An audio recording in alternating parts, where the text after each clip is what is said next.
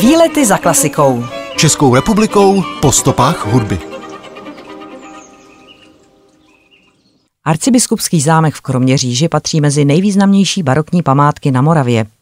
Po staletí je majetkem olomouckých biskupů a arcibiskupů, kterým sloužil jako reprezentativní sídlo a místo pro významná jednání i setkání. V roce 1998 byl zámek i zámecké zahrady zapsány na seznam světového kulturního a přírodního dědictví UNESCO. Na zámku se natáčely například pohádky Peklo s princeznou, Žabý princ, seriál Marie Terezie či slavný Oscarový film Amadeus.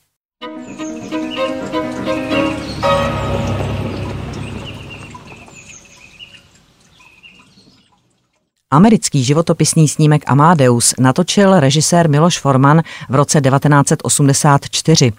Strhující drama nenávisti, žádlivosti a intrik podtržené sugestivní hudbou vzniklo podle divadelní hry Pítra Šefra, která se i hned po svém prvním uvedení v roce 1981 stala hitem světových scén. Geniální skladatel Wolfgang Amadeus Mozart se v ní stává obětí vražedných intrik svého kolegy, dvorního skladatele Antonia Salieriho, kterého zžírá vlastní průměrnost a závist vůči úspěšnějšímu mladšímu skladateli. Přestože údajná rivalita obou skladatelů, která vede k předčasné smrti bohem políbeného vídeňského génia, se zrodila z pera autora divadelní hry a s největší pravděpodobností se nezakládá na pravdě, stal se střed geniality a průměrnosti skvělou živnou půdou pro mimořádný úspěch nejen divadelní inscenace, ale především Formanova filmu, který se opřel o výtečnou kameru Miroslava Ondříčka, ale především i o strhující výkony obou hlavních protagonistů příběhu, F. Muraje Ebrehima v roli zhrzeného Salieriho a Toma Hulce jako samolibého, nevycválaného a nafoukaného hejska Mozarta. K mimořádnému úspěchu filmu přispěla i Mozartova hudba, kterou dokázal Forman ve skvěle vystavěných dramatických scénách brilantním způsobem využít k vystupňování kýženého efektu. Není tedy divu, že film po svém uvedení vyvolal doslova celosvětovou Mozartománii a získal kromě řady jiných ocenění i osm Oscarů. Jako nejlepší film, dále za režii, za mužský herecký výkon v hlavní roli, za scénář podle předlohy, výpravu, kostýmy, masky a zvuk. Neproměněná zůstala druhá nominace za hlavní mužskou roli, za kameru a za střih. Natáčení filmu probíhalo částečně i v tehdejším komunistickém Československu, především v Praze, v samotném stavovském divadle, s nímž je jméno Wolfganga Amadea Mozarta neodmyslitelně spjato, a také v kroměřížském arcibiskupském zámku. Celosvětová premiéra proběhla 6. září 1984 ve Westvoodu v Kalifornii. A zajímavosti z filmu? Po premiéře filmu Amadeus vzrostl ve Spojených státech prodej gramofonových desek s Mozartovou hudbou o 30% Salieri byl ve skutečnosti ve své době uznávaným a úspěšným skladatelem, který neměl potřebu se s Mozartem poměřovat. Žil ve šťastné rodině s osmi dětmi. Mozart nebyl ve skutečnosti pohřben do společného hrobu z důvodu chudoby nebo sociální degradace, ale protože se jednalo o povinné kabalistické nařízení zednářské lože, jejíž byl členem. Na filmu se jako historický poradce a hudební znalec podílel český spisovatel a muzikolog Zdeněk Máler, který sice nebyl uveden v titulcích, ale zúčastnil se natáčení a zahrál si i malou roli kardinála v němé epizodě, která ovšem po střihové úpravě ze scény vypadla. Režisér Miloš Forman nabídl roli císaře Josefa II. jakožto autentickému šlechtici Karlu Schwarzenberkovi. Ten roli odmítl s tím, že za prvé není Josefu II. vůbec podobný a za druhé je mizerný herec. Malého Wolfganga Amadea Mozarta, který jako zhruba osmiletý oslňuje vybranou společnost svou hrou na klavír i na housle se zavázanýma očima, hrál dnešní přední český klavirista Miroslav Sekera. Myšlenka natáčet v Praze napadla Formana v okamžiku, kdy se rozhodl Amadea sfilmovat. Američtí filmaři ovšem narazili na odpor československých komunistů a tak se uvažovalo o náhradních lokalitách v Salzburgu, Vídni či Budapešti. Forman ovšem trval na svém a zábrany nakonec padly ve chvíli, kdy si komunisté spočítali, že štáb v Praze utratí několik milionů amerických dolarů. Scény z oper Don Giovanni byly natočeny v Pražském stavovském divadle, kde 29. října 1787 proběhla skutečná světová premiéra této Mozartovy opery.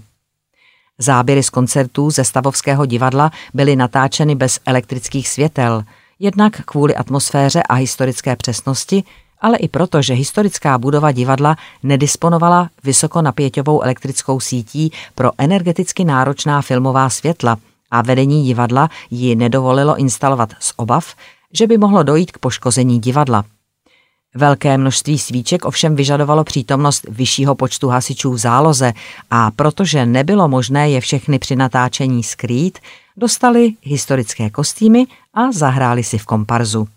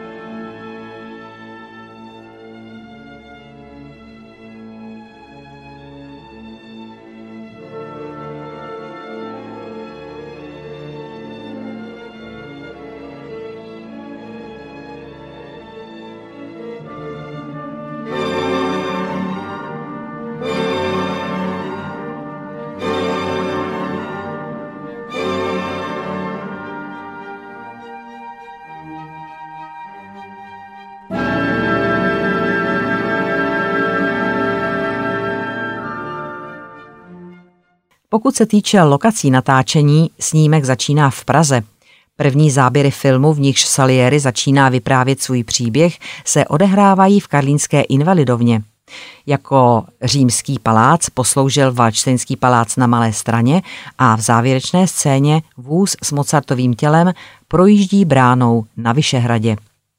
V několika scénách si zahrál také arcibiskupský zámek v Kroměříži, kde se natáčely například scény ze dvora Josefa II. a také velkolepý maškarní bál. Americký štáb obsadil zámek na deset dní a proměnil jej v sídlo rakouského císaře v Šembrunu.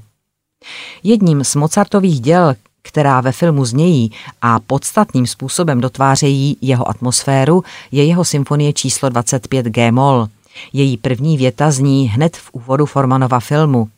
Tuto symfonii napsal Mozart ve svých 17 letech v roce 1773, krátce po úspěchu své opery Lucio Silla. Dokončena byla s největší pravděpodobností 5. října 1773 v Salzburgu, pouhé dva dny po dokončení symfonie číslo 24.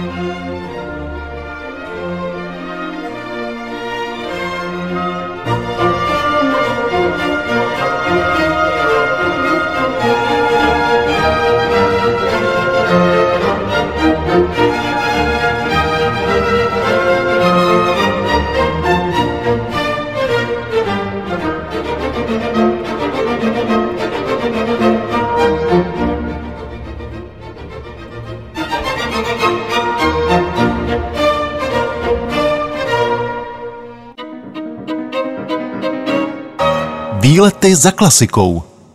Úchvatné historické kulisy Kroměřížského zámku a přilehlých zahrad byly a jsou přitažlivé pro celou řadu filmařů. Lákají především tvůrce historických velkofilmů a tak se tu točil například dámský snímek Královská aféra, francouzský seriál Napoleon nebo příběh o tajné lásce dalšího hudebního génia Ludvika van Beethovena s názvem Nehynoucí láska. Vznikal tu i remake slavné Angeliky nebo životopisný dokument o ruské carevně Kateřině Veliké. S Kroměříží je pak spojen i výpravný koprodukční pětidílný film Marie Terezie. Z českých filmů je s Kroměříží spojen film 30 panen a Pythagoras. Natáčel se tu i film Filipa Renče Requiem pro panenku nebo pokračování dědictví s Bolkem Polívkou. Mnoho scén z náměstí i zahrad je k vidění v seriálu Četnické humoresky a z dětských snímků se Kroměříž objevila například v pohádce Peklo s princeznou. Kroměříži se narodil scénárista a režisér Miloš Macourek, který stojí například za fenomenálními dětskými seriály Arabela nebo Mach a Švestová.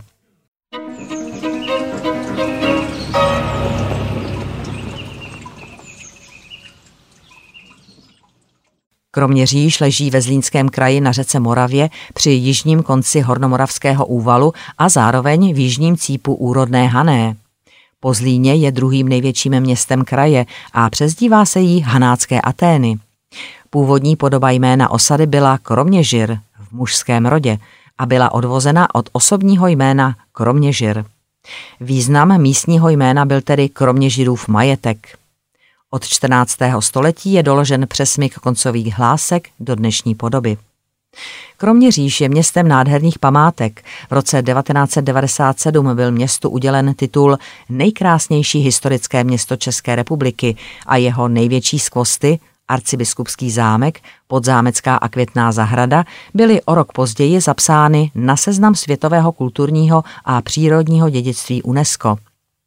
Roku 1110 koupil trhovou osadu Kroměříž olomoucký biskup Jan II a od té doby byla majetkem biskupství Olomouckého. V polovině 13. století povýšil biskup Bruno ze Schauenburgu Kroměříž na město. Na místě dnešního zámku nechal postavit gotický hrad, zavedl manský správní systém a do Kroměříže situoval veškerou administrativní zprávu biskupství. Za episkopátu Stanislava I. Turza byl pak hrad přestavěn na renesanční zámek. Pohromou pro město i zámek se stala třicetiletá válka. Roku 1643 byla Kroměříž dobyta a zničena švédskými vojsky. S obnovou Kroměříže a zámku pak započal biskup Karel II. z Lichtenštejně Kastelkornu, a to na základě projektů císařských dvorních architektů Lukčeseho a Tenkaly. Dle jejich návrhů byl zámek vystavěn zhruba do dnešní podoby. Roku 1752 vypukl ve městě požár, který zničil desítky domů a značně poškodil druhé poschodí a interiéry zámku. Stavební obnova trvala 20 let a byla dokončena za biskupa Hamiltona. V letech 1848 až 49 se arcibiskupský zámek stal dějištěm zasedání Ústavodárného říšského sněmu rakouských národů. Dnes je zámek nejen unikátním historickým objektem, ale ukrývá rovněž bohaté sbírky obrazů, knih a hudby, které mají kořeny v osvícenské činnosti sběratelů několika století. Barokní zámek je příkladem mimořádné architektury. K zámku přiléhá romantická podzámecká zahrada, nedaleko se nachází barokní geometricky koncipovaná květná zahrada – Dominantou zámku i celé Kroměříže je 84 metrů vysoká věž, jejíž součástí je čtyřboká hranolová obraná věž, pozůstatek biskupského hradu. Sněmovní sál Kroměřížského zámku patří k nejkrásnějším rokokovým interiérům ve střední Evropě. Zajímavostí sálu je nástropní malba, která je ve skutečnosti provedena na plátně. Tři velké nástropní obrazy jsou dílem France Adolfa z Frentálu, Prostřední z nich je apoteózou biskupa Hamiltona. Sál původně sloužil jako hlavní slavnostní sál a jídelna. Pro účely konání kroměřížského sněmu v letech 1848 až 49 bylo v sále zbudováno dřevěné stupňovité pódium pro jednání poslanců. V roce 1900 byl sál elektrifikován podle návrhu Františka Křižíka. V zámku se dále nachází malá jídelna, která sloužila ke slavnostním jídlům v menší společnosti. Stoly, komody i sedací nábytek, jimiž je vybavena, vznikly v druhé polovině 18. století. Stěny pokrývá 111 obrazů se zvířecími, biblickými i mytologickými náměty. Další místností je trůní sál s ornamentální štukovou výzdobou stropů, kde přijímali olmoučtí biskupové významnější návštěvy. Poradní sál zámku opět odkazuje na ústavodárný říšský sněm. Během zasedání sněmu se v tomto pokoji scházel klub slovanských poslanců k poradám. Sál s nábytkem v novobarokním stylu je zároveň portrétní galerií nejvýznamnějších olomouckých biskupů a arcibiskupů. Carský pokoj pak upomíná na setkání cara Alexandra III. a rakouského císaře Františka Josefa II. v roce 1885. K reprezentaci světské moci olomouckých biskupů a místem pro konání manských sněmů a soudů byl pak manský sál, což připomínají tři manské truhlice v interiéru. Výzdoba tohoto sálu patří z uměleckého hlediska k nejhodnotnějším v celém zámku. Stěny jsou obloženy umělým mramorem se zlacenými rokokovými řezbami a fresková výzdoba z roku 1759 je dílem France Antona Maulberška. Figurální a ornamentální štukovou výzdobu provedl sochař František Ondřej Hirnle. V zámku se rovněž nachází knihovna, jejíž současný vzhled pochází ze druhé poloviny 18. století. Autorem výmalby Velkého sálu, oslavující zakladatele knihovny biskupa Lichtensteina a jejího obnovitele biskupa Eka, je brněnský malíř Josef Štern. Mobiliář doplňují čtyři velké globy s hvězdnou a zemskou mapou ze 17. století. Ve druhém patře zámku se nachází soukromá kaple svatého Šebestiána, která byla vysvěcena v roce 1766. Sochy, štuky a oltáře zhotovil kroměřížský sochař František Ondřej Hirnle, autorem malířské výzdoby je opět Josef Štern. Samotný oltářní obraz svatého Šebestiána pak pochází zřejmě z Vídně. V přízemí zahradního křídla zámku je sala teréna, která zajišťovala přechod ze zámku do podzámecké zahrady a sloužila k pořádání hudebních a divadelních produkcí. Zatímco vyšší patra zámku prošla různými stavebními úpravami, sala teréna si uchovala původní podobu z konce 17. století. Skládá se ze tří velkých sálů, upravených podle projektů Giovanniho Pietra Tenkali se sochařskou a štukovou výzdobou Žána Baptista di Sarta – freskami na stropech od významného italského malíře Paola Antonia Paganiho a dvěma umělými jeskyněmi, takzvanými grotami po stranách. Nechybí umělé krápníky, ornamenty z mušlí a lastur a fontánka uprostřed. Obrazárna zámku Kroměříž je po Národní galerii druhou nejvýznamnější sbírkou obrazů v České republice. Část obrazů je vystavena v historických sálech zámku a zbytek tvoří samostatný prohlídkový okruh zámku. Jádro jedinečné obrazové sbírky tvoří kolekce obrazů zakoupená biskupem Karlem Lichtensteinem Kastelkornem ve druhé polovině 17. století. Mezi nejvýznamnější akvizice patří obraz italského pozdně renesančního umělce Tiziana Apollo a Marcias, gotický cyklus mistra kroměřížského mariánského oltáře či obrazy Lukase Kranacha staršího, Jana I. Brojgla či Antonise van Dijka. V roce 2011 byl na půdě zámku znovu objeven velkoformátový obraz Zavraždění svatého Václava od vídeňského malíře Antona Pétera z roku 1844, který zachycuje zavraždění knížete Václava jeho bratrem Boleslavem. Se svými rozměry 8,5 na 5,1 metru se obraz řadí k největším obrazům v České republice a po restaurování byl dlouhodobě zapůjčen do opavského gotického kostela svatého Václava.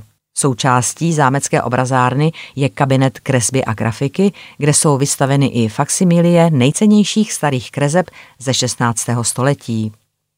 Hudební archív Kroměřížského zámku představuje rozsáhlou a svým významem ojedinělou sbírku hudebnin. Obsahuje díla Pavla Josefa Vejvanovského, Adama Michny z Otradovic, Heinricha Ignáce France Víbra, Josefa Haydna, Wolfganga Amádea Mozarta, Ludvika van Beethovena a dalších skladatelů. V roce 2018 byl ve druhém patře zámku otevřen kabinet hudby představující výběr dokumentů a hudebnin. I zámecká knihovna patří k významným světovým historickým knižním fondům. Je tu uložena jedna z nejstarších liturgických knih dochovaných v českých zemích. Nejstarší památkou je kroměřížský sakramentář Codex Sacramentale ze druhé poloviny 9. století, francouzsko-burgundská Bible ze 13. století, Kutnohorská Bible Martina Stišnova z konce 15. století, Korány ze 16. století a řada dalších unikátů. Sbírka založená biskupem Karlem z Lichtensteinu Kastelkornu čítá téměř 90 tisíc svazků, více než 400 rukopisů a téměř 200 prvotisků. Podobným unikátem je i numizmatická sbírka, nejvýznamnější soubor tohoto druhu na našem území a zároveň přední sbírka církevních ražeb na světě. Výlety za klasikou. Českou republikou po stopách hudby.